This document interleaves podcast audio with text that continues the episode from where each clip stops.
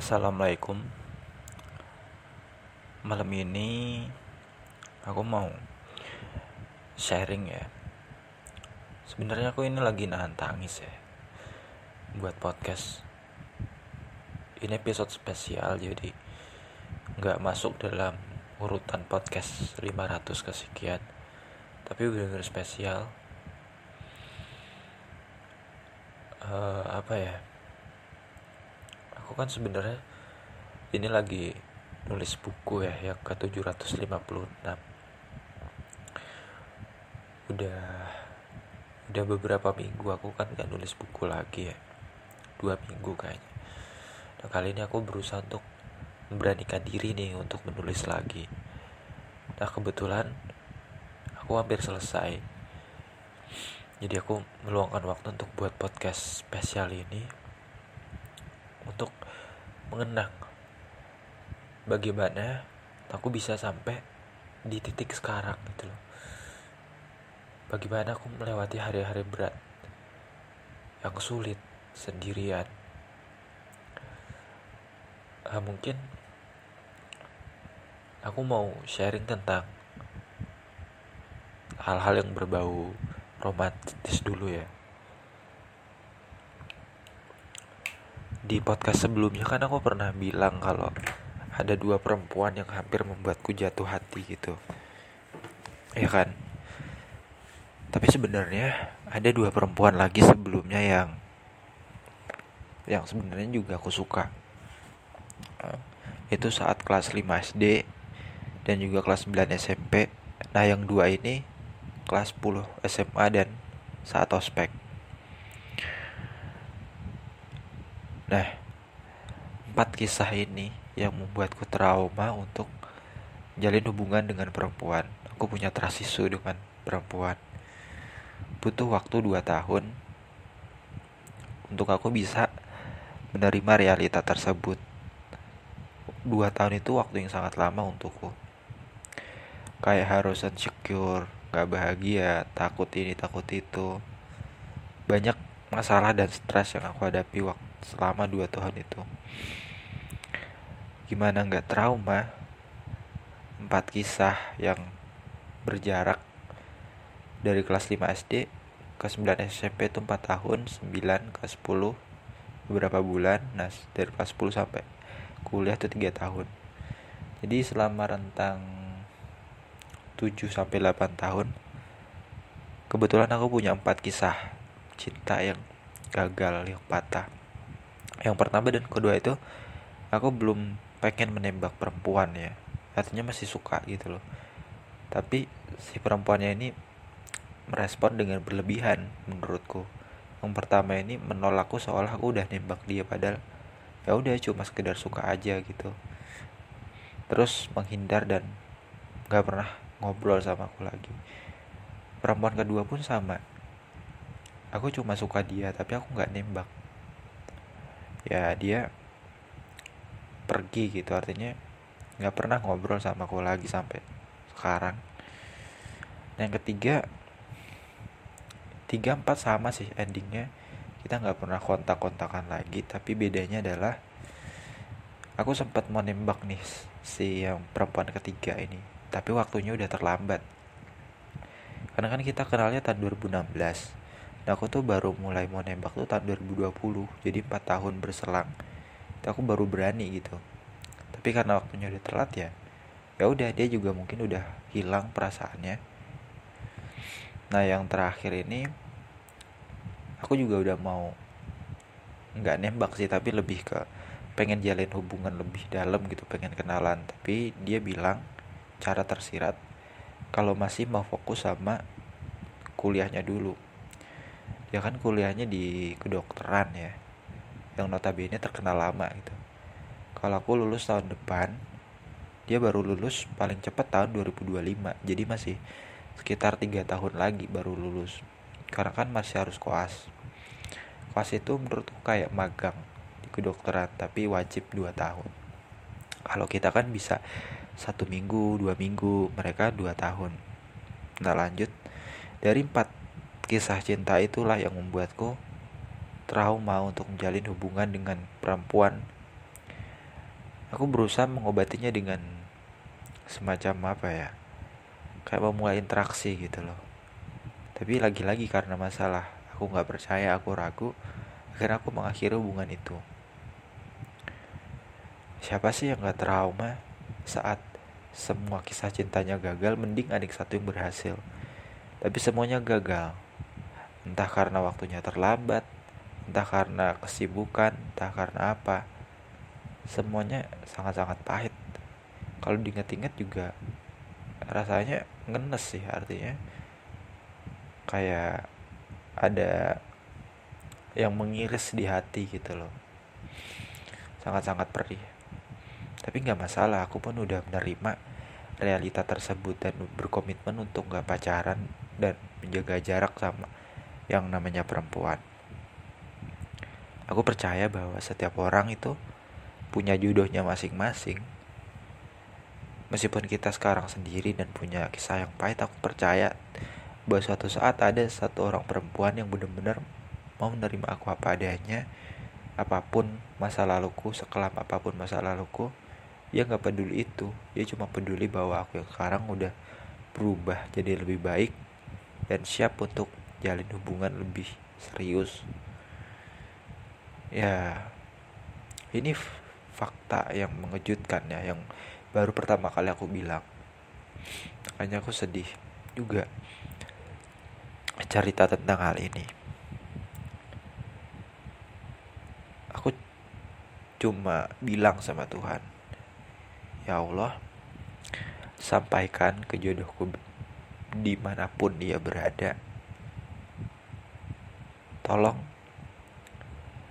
Uh, dia bisa menerima aku apa adanya suatu saat jika bertemu. Terus jika aku cerita masa laluku begini begitu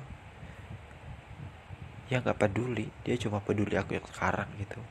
Dia nggak melihat dia nggak menghakimi aku dari apa yang aku pernah alami waktu itu. Dan kisah-kisah SMP dan SMA tuh sebenarnya masa yang gak pernah aku mau ceritain. Serius karena enam tahun itu mungkin bagi orang lain adalah masa yang indah ya. Masa di mana kita mulai mengenal cinta, kita mulai mengenal banyak hal, banyak teman, ya kan, bahkan punya mantan beberapa, bahkan saudaraku pun udah belasan gitu, mungkin sekarang puluhan. Dengan aku satu pun belum, hampir, hampir pun pernah sekali, tapi ya akhirnya kandas juga gitu loh. Sedih ya, miris. Aku cuma mau bilang itu sih terus apa ya selain trust isu tuh aku kan sekarang lagi tertarik ya sama untuk mengejar impian untuk mengejar karir mapan kayak hubungan jadi prioritas kesekian gitu aku rasa aku lebih dewasa. Maksudnya dewasa lebih dini gitu dibanding yang lain. Kalau aku lihat ya teman-temanku itu yang seumuran itu mereka masih kayak foya-foya keluyuran. Meskipun gak semua ya tapi sebagian. Terus makan enak di sana sini pacaran ini itu menghambur-hamburkan uang. Kayak kuliah tuh kadang absen kadang bolos. Kayak miris sebenarnya aku melihat hal tersebut. Mereka itu kan rata-rata anaknya menengah ke atas ya sejak kecil. Sedangkan keluarga aku tuh keluarga aku tuh benar-benar berjuang dari nol. Aku tuh dulu sebelum menengah ke atas seperti sekarang aku tuh anak orang yang miskin. Serius miskin. Jadi waktu keluargaku bapakku kami kan sekeluarga dulu tinggalnya di Depok ya di Jawa Barat. Kami waktu itu menengah menengah ke atas lah. Waktu itu emang kita masih menengah ke atas. Tapi karena suatu hal yang gak bisa aku ceritain kita pindah tahun 2010 nah, kita bener-bener mulai dari nol miskin banget. Karena keluarga bapak aku kan yang di Jogja ini miskin ya artinya uh, mereka untuk makan aja susah gitu. Dan kami pernah merasakan hal tersebut dan culture shock kan aku yang di kota biasanya berkecukupan kok di desa ini jadi miskin? Miskin itu rumahnya nggak layak serius sangat-sangat nggak layak rumah saat itu. Dan sekarang masih ada. Kayak dindingnya masih dari bambu alasnya tuh masih tanah. Banyak lubang-lubang di dindingnya. Ada hewan masuk keluar masuk gitu. Bahkan kamar mandinya pun kebuka gitu loh ada celah. Jadi orang ngintip pun bisa. Airnya pun masih harus nimba waktu itu. Belum ada sanyo. Kalau sekarang tuh udah ada jadi bener-bener bapakku tuh berjuang dari nol. Butuh waktu sekitar apa ya tujuh tahun lah. Butuh waktu sekitar tujuh tahun untuk bisa merangkak naik sampai kelas menengah. Jadi kita naik ke kelas menengah itu tahun 2017 ya. Bapak bangun rumah dan dia juga udah punya mobil meskipun sekarang udah dijual lagi. Punya motor punya ini dan itu sekarang dulu kalau bisa aku ceritain sering kita miskin. Untuk makan aja susah. Jadi aku tuh sering banget ikut bapak. Jual makanan jual pisang buah nyari pisang nyari dagangan gitu. Bener-bener susah dan waktu itu motornya tuh masih apa ya masih kayak motor roda dua cuma kayak motor lawas gitu loh kayak motor Astra. Motornya kayak gitu aja. Terus karena badan waktu itu masih kecil ya kecil banget. Masih bisa lah ikut-ikut. Tapi untungnya aku juga effort melihat orang tua aku begitu masa aku malesan? Aku males sih. Gitu. Dari kecil tuh aku selalu biasain untuk bangun pagi ibadah olahraga dan itu ke bawah sampai sekarang. Aku bangun paling siang tuh paling jam 6 pagi dan itu bisa dihitung jari. Jadi aku biasanya tuh bangun jam 3 jam 4 jam 5 seringnya sih jam 4 jam 5 ya. Karena itu udah habit. Terus waktu SD itu aku berangkatnya tuh paling pagi sekitar jam setengah 6 udah ada di kelas. Nyapu dulu rapiin ini itu. Jadi pas kelas dimulai udah rapi dan aku seneng gitu loh. Terus kalau liburan sekolah kan suka ada kerja bakti rutin. Nah aku paling duluan nyapunya ini. Sampai orang-orang di sekitar tuh menganggap wah ini Adnan anaknya rajin ya anaknya pinter. Terus nggak pernah bolos nggak pernah nakal. Padahal mereka nggak tahu aja bahwa aku melakukan itu awalnya tuh bukan karena keinginanku tapi karena keadaannya. Aku prihatin itu dengan orang tua aku miskin. Berjuang susah pak ya untuk anaknya bisa hidup. Nah pengalaman pahitnya juga dulu kan kita sempat pindah ya pindah rumah. Artinya pindah ke warung yang kumuh. Waktu itu kita punya warung Simbah sih tepatnya. Simbah tuh punya warung. Warungnya tuh buat jual buah makanan dan lain-lain. Itu kecil banget. Mungkin uh, ukurannya kayak berapa ya? Sekitar 3 kali 6 deh. 3 kali 6 meter. Dan kita berempat itu tidur dalam satu ranjang. Serius. Kita berempat tuh tidur dalam satu ranjang karena saking nggak punya uang gitu untuk beli kasur tempat tidur. Dan aku belajar pun nggak punya meja. Jadi mamaku tuh dulu jualan makanan. Nah aku belajar itu tuh di bangku panjang itu jadi aku harus nunduk setiap lihat buku. Untung waktu itu mas apa ya mas gratis gitu bukunya. Jadi aku bisa baca aku ngeringkes gitu. Dulu kalau kita juara kelas 1 2 3 dapat hadiah kan dikasih buku satu pak. Dan aku nggak pernah beli buku tulis sejak SD dan seumur hidupku aku nggak pernah beli buku tulis. Kalau untuk sekolah selalu dikasih hadiah ya akhirnya masa-masa itu udah lewat ya. SMP SMA nah SMP SMA ini adalah masa-masa yang nggak pernah mau aku ceritain ke siapa pun. Jadi itu kisah pahitku bisa aku ceritain. Barangkali di luar sana banyak orang yang punya pengalaman lebih menyakitkan lebih pahit dari apa yang aku alami. Itulah kenapa yang pertama ya aku punya pengalaman cinta yang pahit yang buruk yang membuat aku gak mau berhubungan sama perempuan dulu aku gak mau pacaran. Dan ya punya trust issue yang kedua dulu aku pernah jadi orang miskin. Tapi kita bareng-bareng berusaha selama tujuh tahun itu naik ke kelas menengah ke atas. Ya satu tingkat di bawah orang kaya lah sejak SMP sampai kuliah pun aku dikelilingi sama orang-orang menengah ke atas dan kaya gitu. Aku sempat minder tapi aku bilang sama diriku gini oh aku hebat dong. Tuhan ngasih aku kesempatan ini aku hebat dong. Aku dikelilingi oleh orang-orang kaya orang-orang menengah ke atas. Mereka bayar buat kuliah jangan aku gratis aku berarti hebat dong kata Tuhan gitu itu aku bukan bilang untuk sombong tapi untuk menyemangati diriku supaya nggak minder. Karena sejak kecil tuh aku minder banget gitu pemalu orangnya. Tapi sejak kuliah semester 2 kalau nggak salah aku berusaha untuk bangkit oh. Aku hebat lah.